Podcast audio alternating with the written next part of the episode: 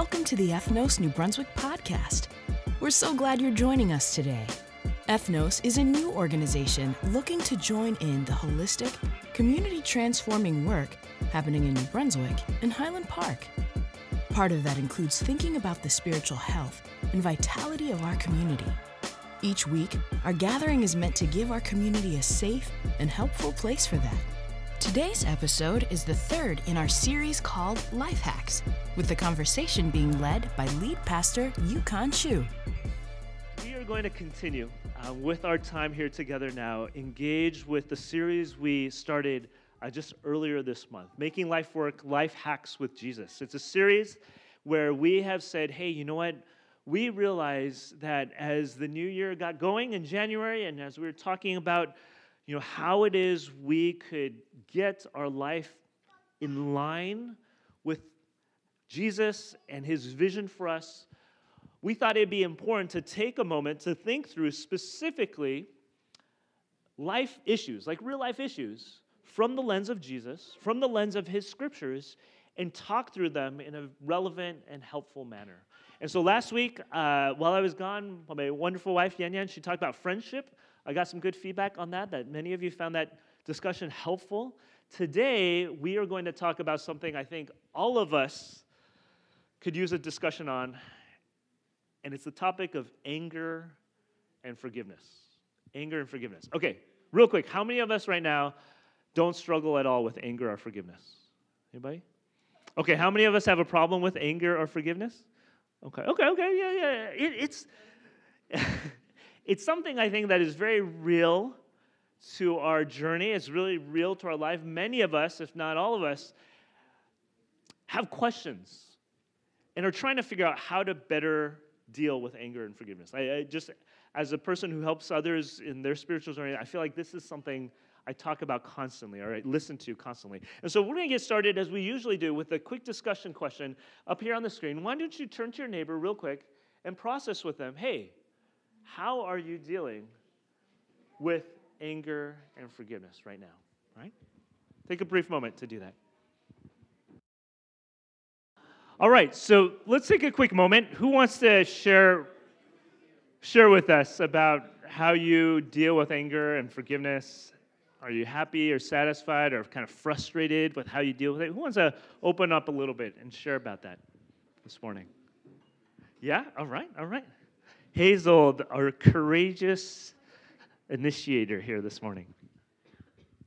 So this is something I feel like I managed to work out. I was lucky I managed to work it out of my teens. Um, I used to have a really bad temper. Um, and at some point, I realized that holding on to anger took a lot of energy. And it was taking energy out of other things. And so I learned how to let go of anger. Uh, I mean, I, I, still get angry sometimes, so it, I, am a lot slower at it, and I manage to work through it faster because that energy needs to be going somewhere else. And the fact is, holding on to anger makes me up, more upset than it makes the person that I'm angry at upset, um, and it it makes me not happy in myself. Yeah. So I had to let that go. Yeah. yeah. No, that's good. That's good. Yeah, absolutely. It anger is eats away at us, I think, a lot more than at the other person. No, that's good. That's good. Yeah. Who else? Who wants what? Who else wants to share? About? Oh yeah, back there. All right. The youth table. I feel like if it like runs in my family for me that like we don't necessarily apologize for things. Um, we just kind of like we talk to each other. We're like, "You were wrong," and then the other person says, "I know you were wrong," and then it's like it's I guess a silent sorry, but like you never hear those words like I apologize or I'm sorry for that I did that. And like then like three months later when you get into an argument, then you bring up all those things that you supposedly forgot about yeah, and then yeah. you use those to like counterattack. So it's like we have like this tendency to kind of hold our anger in. Yeah. And like hold, and we never, we, we don't really forgive in our family or like forget about things necessarily. Yeah. Yeah. Yeah. No, thanks for sharing that, Jenny. I think uh, Probably many of us may have grown up with similar situations in, in families. I know my family was definitely like that growing up. Who else? Yeah, Kevin. Yeah, I think I get frustrated with the um, the way that I find anger like the way that I find myself giving anger too much control of my life and my reactions. I think frustrated is the right word because like whenever I find myself angry, it's like wow, I find myself I went from like zero to sixty angry, and you know I find myself there, and it's like how did I? I didn't even have the awareness of like it getting to that point, right? And it's like wow, you know I was like frustrated that you know I, it's not the way I want it to be, and yet I have a difficult time being aware of uh, when it gets to that point. How you know the journey of it getting to that point. I just you know you find yourself angry. It's like wow, like how did this happen again, right? Yeah, yeah, yeah, yeah. Yeah, no. It's sometimes anger. You know that there's that phrase we lose control, and and yeah, we, part of that is how did I get here? I don't, I don't like. I feel like it just happened to me. I didn't have this control, and I, I arrive here. Yeah. Anybody else? How are you dealing with anger? Happy first. Okay. Yeah. Hi, I'm David. Um, so usually when, when, when it comes down to an argument or like you being really angry, so usually it's the other person that really gets hurt. And um, sometimes you get hurt as well. So no, nobody's happy after an argument, right? So, so what I do is usually I indulge all the anger that I have. So I store it inside me. So I don't let out any sign of like anger or whatever things. So I think this is one way that I try to like not harm someone and um, just try because it's gonna come down to two people being unhappy if you actually argue or let out your anger. But then if you indulge it yourself, then it's only gonna be you. So I guess yeah, self-sacrifice can sometimes help as well. yeah, yeah, okay, yeah, yeah, yeah. No, that's true. Yeah. So either two people will get really messed up, or the person holding it in. Yeah. So, which leads to the good question: like, how do how do we best deal with anger? I mean, how do we actually find healthy patterns, healthy methods of dealing with this really real, personal, and strong emotion of anger. That's what we're going to be talking about today. That's what we're going to look at uh, the scriptures of Jesus for today. And so, uh, if you can take a moment to uh, just get ready, we're going to uh, look at these scriptures here that are on your table. Um, just as a backdrop, two things. Uh, number one, uh, for those of you who are, again, newer here, you will know that we really believe that the scriptures and the person of Jesus have some unique things to teach us. Uh, of all the different options of spirituality and emotional well being and all those sorts of things, Jesus, we believe, is unique for a number of different reasons that we can talk about a little later. And so we spend this time looking at his scriptures. If you have some other scriptures you bring, feel free to bring to the table other thoughts. Please, please, please. This is a place where you can talk about those things, and we want to provide that safety to do so. Number two, uh, in this series, we have mentioned, you know, going weeks back now when we started the series, we are looking specifically at the scriptures of Jesus known as the Proverbs. Okay, known as the Proverbs. The Proverbs uh, were written well before Jesus was alive, and they were full of wise sayings from people who followed God uh, in the, the nation of Israel at that time. And the way the Proverbs work is actually kind of like this diamond here on the screen. What do I mean by this? The way most of the Proverbs are written is that they are short, literally one or two sentence phrases that about a single subject, but they're kind of scattered throughout this book called Proverbs, okay? And so, what you do, what you have to do in order to understand what Proverbs say, say, says about a subject like anger and forgiveness is you kind of have to comb through the book, find all these different sentences, and then put them together like this. Why do, why do I have this picture? Well, because each sentence that you find kind of gives a different angle on what that subject is or what we should think about that subject, okay? And so, what you'll find starting from here on out as we take a look at specific issues you'll find that more often than not, we're going to print out a lot of just short sentences, okay? This is a little bit odd if you've been here as we've discussed other parts of Jesus' scriptures. Usually those are like long paragraphs or something like this. No, not the book of Proverbs. This is typically how the book of Proverbs works, okay? And so, on that note, what I want to do is basically take us through four major themes through the four example sentences. They're probably like nine total sentences on anger in this book of Proverbs. I've chosen four or five here, but I'll focus on the first four right now to emphasize what this book is trying to communicate to us. All right, that makes sense? Okay, and so let's, let's take a look at what the first proverb says about anger, specifically kind of the pros and cons, and, and I'm going to try to phrase it like this a life free of anger, what it sort of looks like. Let me just read it and let's decipher what it says. Proverbs 14 29 says this Whoever is slow to anger has great understanding, but he or she who has a hasty temper exalts folly. Pretty straightforward. I think it communicates very clearly that a life free of anger gives you understanding. It helps you think through things clearer. It gives you insight into life that perhaps anger would not give you. Understandable? Pretty basic. Let's go to number two. Whoever is slow to anger is better than the mighty, and he who rules his spirit than he who takes a city. Well, this is kind of interesting. I think this is emphasizing how controlling your anger, if you're slow to it, you're even more powerful than a physically mighty person. A person who can take over a city, a person who can, you know, rule and domineer over a physical situation. If you can control your anger, you're actually more powerful than that.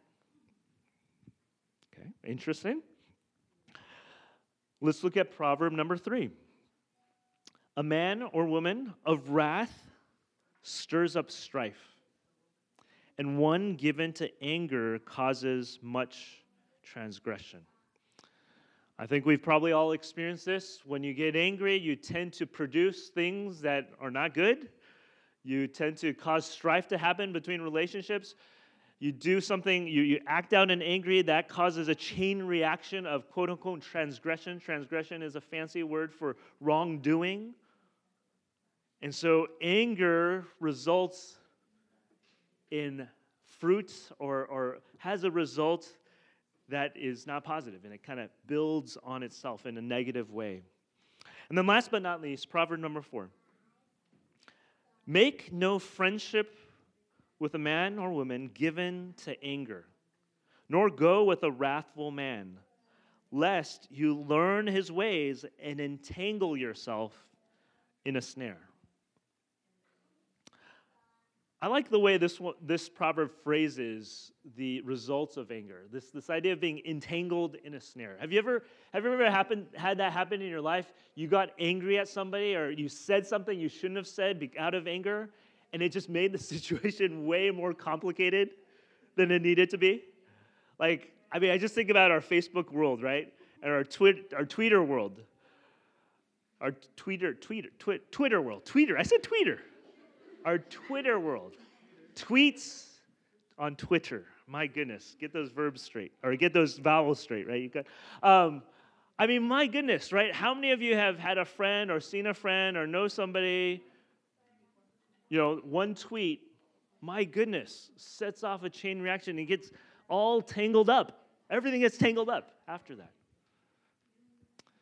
And so we see very clearly here that a life free of anger is a good thing. A life full of anger just complicates life. Now, the question is, of course, well, okay, that's obvious. I'm aware of that. I've felt that in my own life. I see it in my own relationships. I've seen it at work. But what do I do? How do we live free of this anger? How do we, how do we overcome our anger? Well, this last proverb here begins us on a course that is very important. It says this Proverbs 19:11, the last one on your sheet here. Good sense makes one slow to anger, and it is his glory to overlook an offense. Good sense makes one slow to anger, and it is his glory to overlook an offense. We see in this proverb the beginning of a solution to anger. The first phrase is good sense, the second phrase is to overlook. What is this actually talking about? I mean, how do you exactly have good sense? How do you overlook something? Well, if you remember our introductory talk on this book of Proverbs, the scriptures of Jesus of Proverbs, we mentioned that as Jesus used this scripture, as he taught from this scripture, Jesus himself began to say something pretty radical. we looked at this the very first week. He began to say, you know what? I am actually the ultimate expression of wisdom. I am actually, my life, my teaching, I actually embody wisdom and what it means to actually be wise in the best possible manner. And so we began this process of realizing that Proverbs is really good at identifying what's wrong with our world, the, the complications of, of life that we're trying to ma- manage, the life hacks we, we need to have. It's good at saying, hey, you need this. But Jesus is the one who comes and then begins to fill in the picture and answer the question of how. How can we actually begin to change? And so I want to take us then to a teaching of Jesus on forgiveness. Now, I realize forgiveness doesn't always have to deal with anger. I understand that, but often the two are related. I want us to take us to a quick teaching of Jesus to begin to help us understand how how we can begin to overcome anger. This is a really actually powerful teaching of Jesus that I find is often overlooked. And so if you've been around Jesus before and looked at his scriptures, I hope this one comes as a, as a kind of gem to you because you don't hear a lot of teaching on this. And so let me just read from this. This is Jesus in Luke 17, starting in 3. It says this Jesus is talking to his followers. So watch yourselves. If your brother or sister sins against you, rebuke them. And if they repent, or if they turn their ways, if they realize, yeah, you, you know, rebuking is to just call them out. If they realize, oh, yeah, you're right, I was wrong. If they repent, forgive them. Even if they sin against you seven times in a day, and seven times come back to you saying, I repent, you must forgive them. Now, check out what happens after Jesus says this. The apostles said to the Lord, Increase our faith. Meaning they are blown away. They're like, What? Seven times in the same day, the same problem? Whoa, like increase our faith. Jesus replied, If you have faith as small as a mustard seed, you can say to this mulberry tree, apparently they were standing next to a tree, be uprooted and planted in the sea, and it will obey you. What an interesting exchange. Jesus here teaches something that he has constantly taught in his life up till this point.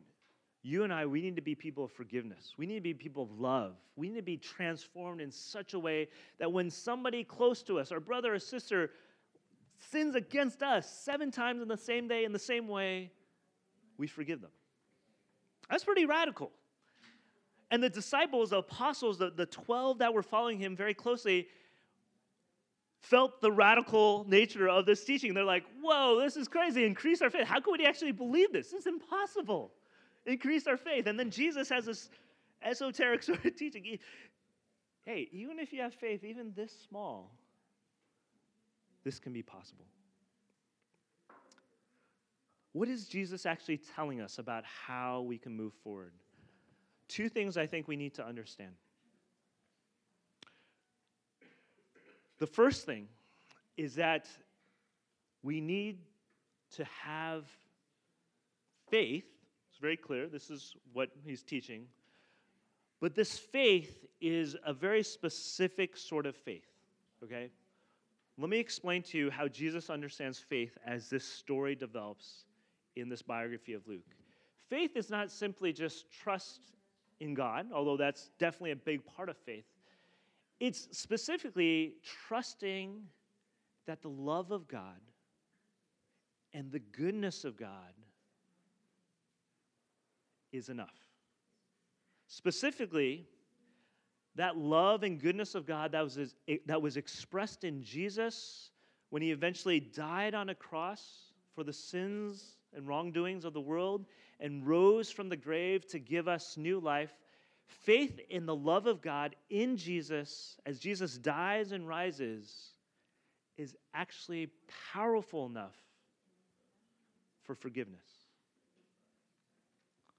really that this is what this faith is that this, this is this trust that the love of God expressed in his death and resurrection is good enough. It's so good that when somebody wrongs you, you don't need to wrong them back because, well, Jesus took that wrong on him. And he died for the punishment of that wrong. You don't need to punish that person. Jesus already took that punishment.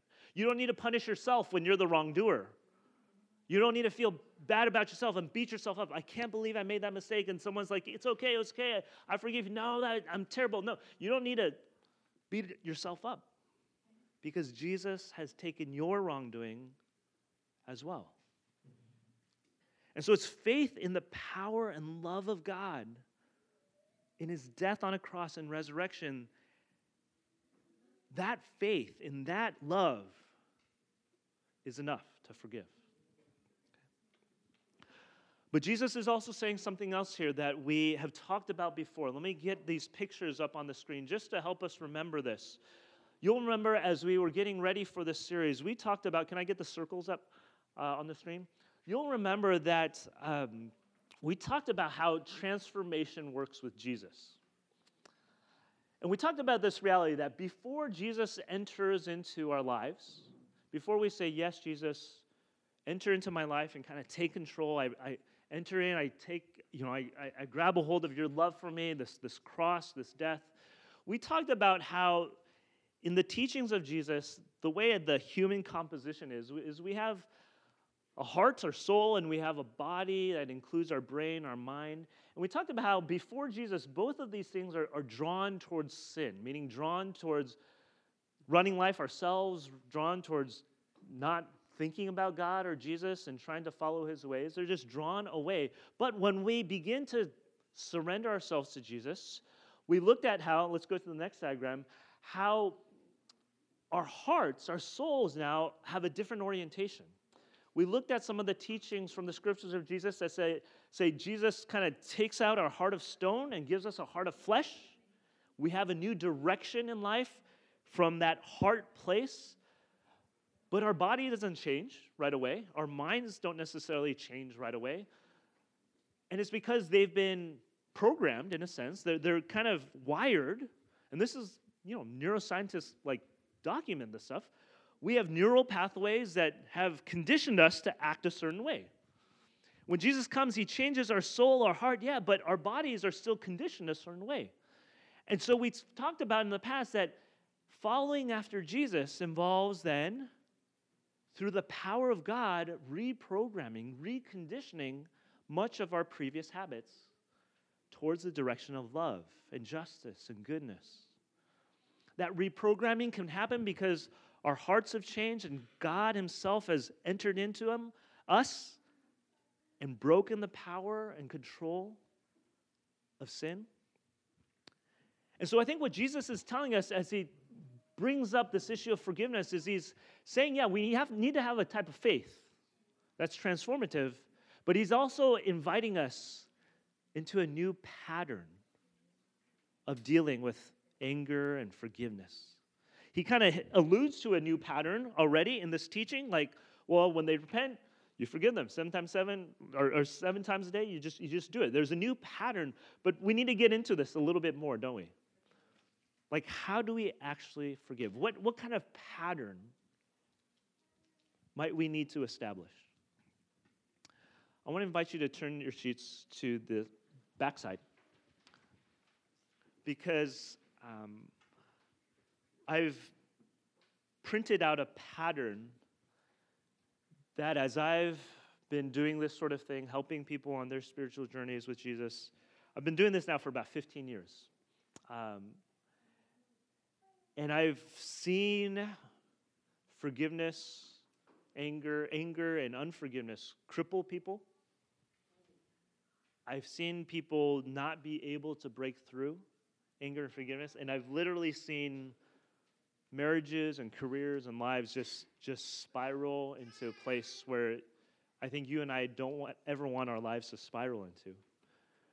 But how do we break through? How do we get out? Well, I've seen people go through this process that's documented here and seeing God in His power work through this. it seems rather simple, but let's just go through it and see how actually it might invite us into a new pattern. So if you read actually if you read like anger management books and I have some and I've read through them to kind of you know think about this uh, doing what I do uh, I was reading one yesterday just kind of as a refresher and it, it gave an answer to like how do you deal with anger that you know therapists and, and all agree with but it was like so unsatisfactory it basically says something like you have to mentally focus I was like what in the world like that's not enough like I'm angry. How do I mentally focus? Like it, like it literally, and I was like, man, this this author really needs to flesh this out. If this anger workbook is going to help anybody, like mentally focus. Like we need a little bit more. So this is like this here is a, a way to mentally focus. I wanted to say that. And it's a way to mentally focus and help you and I interact with God. Three parts. Very simple. Number one, acknowledge your hurt. And do it before God. Very simple stuff. If you're a person of prayer, if you're trying to learn how to pray, we've kind of just given you a little template. God, I'm upset and so and so because this. Acknowledge the hurt. Now, for some of us, this is really easy. We, this, we have no problem with this. Others of us, we kind of grew up in cultures where we were supposed to maybe do some more suppressing of our emotion, especially of hurt. You don't talk about that. This is a big step for you if this is where you're at. Number two, and this is really important, you begin the process of forgiveness by literally just saying, I forgive. I forgive so and so. Now, we've talked about how Jesus, the power of Jesus and his love through his death and resurrection are the key, at least according to the teachings of Jesus. So, the mental focus that you and I need to have here as we begin to just say, okay, I forgive. Now, realize again, forgiveness is a process. You know, many times we'll say this without necessarily feeling like we've forgiven or whatever. That's, that's okay. We, this is how we begin. We need to say things in order for things to become real, right? That, that's the beginning of the process. And so we need to say, I forgive, nonetheless, because, and this is the key, you, God, you, Jesus, took up his or her wrong, his or her punishment, as well as my punishment. And just saying those things out loud, if you've never done that before, it's again, I want to encourage you to try it because if God is real, if He's like actually alive and present, and when we talk to Him in this way, things actually happen, things change. And then, last but not least, a, a very simple, again, process. There's this process of letting go and receiving from God. And again, we've printed out some basic phrases you can use. I give you my desire to get revenge. I ask you to heal any emotions that have been damaged through this. I ask for direction and now how to talk with this person. I give myself to this. What do you give me in return? Now, you may think this is like a little simplistic. Does this really work? You don't understand, Yukon, the anger that's inside of me or the wrong that has been done to me. I get it. It may seem a little too simplistic. But I hope you can trust the teachings of Jesus. I hope you can trust the experiences many others have had in walking in this new pathway that God can work through this, that God can work even in your biggest area of hurt and frustration and anger. I want you to take a moment. Um, I'm going to hit the pause button. I know this is kind of an intense conversation. I'll hit the pause button. I want you to turn to your neighbor and talk very simply, very briefly. Hey, what, what do you agree with so far? About what we've discussed? And what do you find hard to believe? What do you disagree with? All right, two minutes. Turn to your neighbor. What do you agree with? What do you disagree with? How's this striking you? Anybody want to share with the uh, the larger group here? Yeah, back there. All right, you guys are making me work today. I gotta wear my Fitbit on Sundays and like count how many steps I get. This is something I need to do. Yeah. Hey. Hey. Okay. So what if, like Jesus says, if they repent, he says it twice, if they repent, you're to forgive them, and I get that. Yeah. But what if they walk around thinking they did absolutely nothing wrong, but the whole world knows they did dirty, Ah. but they think they don't, they did nothing wrong? Like Jesus didn't say that. He didn't just that. He just said if they come back and like, yo, my bad. It's like I could do that a hundred times a day, but what if they don't feel that way? That is the question, isn't it? Oh my goodness, yes. That is a tough one. Yeah. Oh, oh, yeah, yeah. Okay. Yeah, you have something to say about that? Okay. Okay. It's actually to follow up with what I'm sorry, what's your name? Kevin. What Kevin said. Yeah. Um, one thing I, I didn't catch before, but I just caught it today when you were going through this again. It says, um, if your brother sins against you, rebuke them. So it's also the burdens on us to rebuke our brothers if we see them doing something wrong. But I think it's like a everybody together rebuking each other helps us all together grow better Okay. and grow more like Christ-like. Okay. So I think that kind of answers your question, where the person thinks he's not doing anything wrong, but once you rebuke them, maybe maybe they'll realize it. But if they don't, then I don't know. But Yeah, um, yeah, yeah. No, that's a great, that's a good point. Let's give these two qu- questioners a hand. This is a good start. I, I think part of it is really good. Thank you, Kevin. Thank you, Andrew.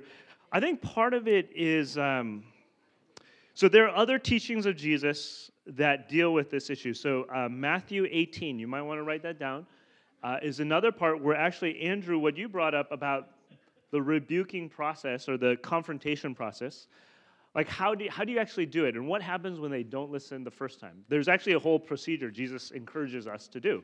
And so that's pretty interesting actually that jesus kind of thought through this. Um, i think too though the other scriptures we might look at in jesus' teaching is the ones about loving your enemies and praying for those who persecute you blessing those who hate you. And so there is another there that's again thinking about the diamond picture. There are these different teachings of jesus too about different situations. And so man when jesus says love your enemies pray for those who persecute, persecute you bless those who hate you it's like dang well then then i have to I, you know this forgiveness process will apply even to those who are actively working against me right now which is tough which is tough. And again, as we think about Jesus, we realize Jesus did that too. 1 Peter 3 is another scripture teaching you want to write down and read through when you go home. It has a lot to say about this too. But this is this is tough stuff. There aren't easy answers. Yeah, yeah. Um, so kind of related to that, we were we were just at the end of our discussion talking about um, this one line of the asking for direction of how to talk with so and so, and we were just kind of processing whether or not this whole process of acknowledging forgiveness and letting go and receiving actually even needs the other person to be involved, and whether or not you can actually release yourself and and forgive without actually even talking to the other person. Yeah. No, that's a great point. That it's often said, and I, I believe in this quick little like mantra that um, forgiveness is a one-way street, reconciliation is a two-way street. So we can always forgive. We might not al- always be reconciled because of that reality. So no, so that's really good. Yeah, good. Anybody else? Yeah. Hi, my name's Christine. Um, so I've been dealing a lot with with anger in my past. Um, one thing that I've learned is that hurting people hurt people and are easily hurt by others. And when I think about it that way, I kind of put myself into their shoes, even when I'm in pain, even when I'm angry, and understanding w- what about it, where are they coming from, and, and why are they acting the way they are. And then understanding to the truth that I really can't control how they uh, approach me or how they work with me, but I can control my own um, life. And and what I do is feelings are inevitable, and anger is one of those. It's a feeling, so I I work with it and I pray and and I tell God, hey, this person so and so really annoys me or angers me. Um, I'm hurt by it. I don't know what to do with it, but I, I ask you release me from the pain, from the discomfort, so I don't go and turn around and hurt others. Because when you're hurt, you tend to hurt others. Um, and then that's the process that I go through for healing and uh, forgiveness. That's good. That's good, Christine. Thank you for that. Yeah, yeah, give me a hand. Yeah, that's good stuff. That's good stuff. Yeah. Anybody else? What are you processing? Agree, disagree? Anybody else? Yeah, back here. This will be our, our last one here. Yeah. I think that forgiveness is such a difficult thing just because um, I think we're talking about, like, you know, acknowledging hurt and, like, you know, being ready to forgive and release all that anger. But sometimes that's like, with certain situations, it's not something that you can forgive in exactly, you know, like a day. Oh, yeah. There are things that take um, a lot of time. And I think for me, uh, like, I was reading through this and I was starting to put down names. And then I got down to the bottom part where it says, you know, like, go and talk with that person. I said, I'm not going to do that, you know? Um, and I feel like it's it's hard to forgive someone not just because of like what they did to you, mostly because it's like everything that occurred because of that hurt that happened, how that affected the way you talked with people, how that affected you socially, mentally, emotionally. That it's like it's not you don't just it's not just healing like your heart from that hurt that you went through, it's healing your mind and healing just the way that you changed because of a situation like Yeah. that. Yeah, no, you're right. For some of us who've gone through trauma, I mean, liter- our, our entire life has changed because of those moments, our entire lives. And the question is is there hope? Can God actually bring us through? Is there transformation that can happen? Yeah, one more comment here. Yeah. Um, at least in my case, I've found that the people who have the ability to make us angriest are often the people we love the most. And I think that's one of those things where, you know, it is so important to be able to learn to let go and truly let go, not just go, okay, I'm letting go, for now. Because we tend to love those people for a reason. And if we can't let that go, that really sours that love. Absolutely. That's that's real. That's very real. Thanks, Hazel. And and sometimes with those people close to us, again, thinking about your comment, Kevin, up there, when when there may not be change. So if we can forgive, but what about reconciliation? I think this it brings up the issue of needing boundaries in some relationships, where where if uh, like an abusive relationship, obviously, you can forgive, but you you want to have the right boundaries um, to to be healthy and to actually honor yourself and actually honor the person too. It's a way of helping them repent when you set up boundaries. So that's really important. So the question is, I think, can this transformation actually happen? I have a feeling that many of us in this room probably think, okay, yeah, it, it can. I, I maybe have seen it in people or experienced it some places, uh, but you, you, you still wonder for yourself. You wonder for this one relationship that's been brought to mind today. Can I really forgive? Can, can we really walk through this? Can I really like change in terms of my anger? Not just to this person, but in general. Maybe you, you feel like you're one of those people who just seems to snap at everything and you're like wondering why. I want to share two stories just to encourage you. So hopefully believe that this methodology, that this life hack from Jesus is powerful. The first is just my own personal story, really quick. Uh, some of you know this. I don't think I've talked about this part of my growing up, but I grew up in a very angry family. Actually, both my wife Yen and I, we grew up in families that were really ang- angry. And in fact, when we first met and talked about the possibility of getting married and having a family together, like anger was like the first thing we needed to talk about because we were like, hey, we both come from really messed up families. Do you think do you think we can handle a marriage? Do you think we can actually have kids together? And we believe God had brought us to a place where we had been transformed and changed. I mean, I was in one of those families where I, I think I was in third grade.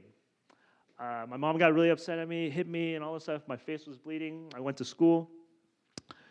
And, you know, all the kids were like, oh, what happened? You know, like, I was like, oh, I fell on the playground. You know, you have to make up things. I mean, that's just, that's just the kind of family that, that I grew up in. But God can change. I've seen him do it in me.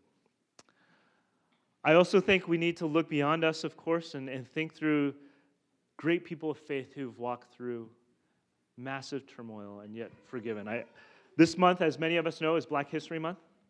And I think one of the benefits for our country as we commemorate Black History Month is to remember all of what our black brothers and sisters have gone through in this country and to think about the forgiveness that they have discovered and modeled.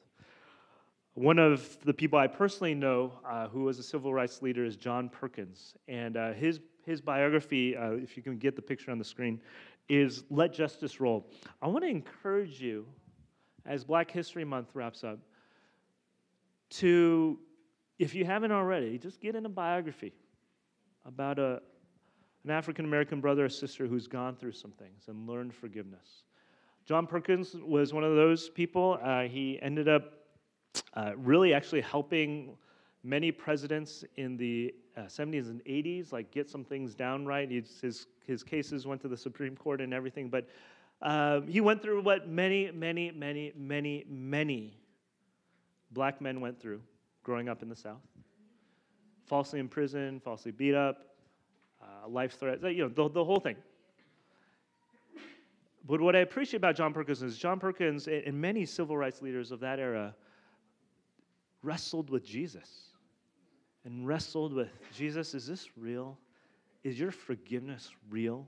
Does the cross actually make a difference? Maybe you've heard this from some of the old civil rights leaders as they've continued to encourage us today, especially in the Black Lives Matters movement. A lot of good things happening there, but some of the, the feedback I've heard from this previous generation is the, an encouragement to not forget about the cross, to not forget about Jesus and the cross, because at the core of forgiveness, there needs to be something substantial, something that actually makes sense. A God who handled injustice, wrongdoing, and yet loved. And so, can I invite us today as we continue to process anger and forgiveness to open up, to let God take us through this journey that we're on? Can you join me in a word of prayer as we wrap things up?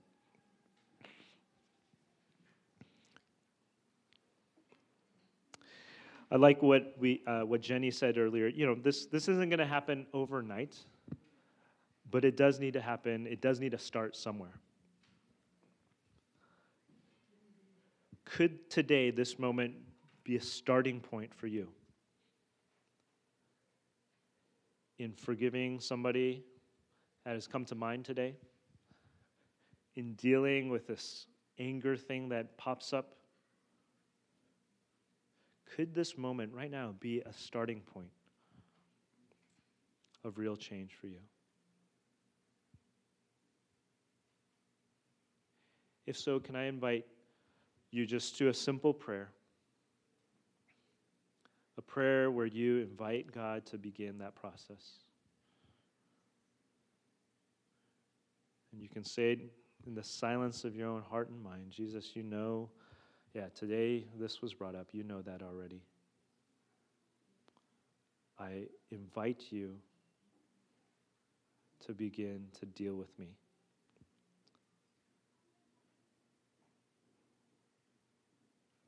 Can you imagine your life free of that anger?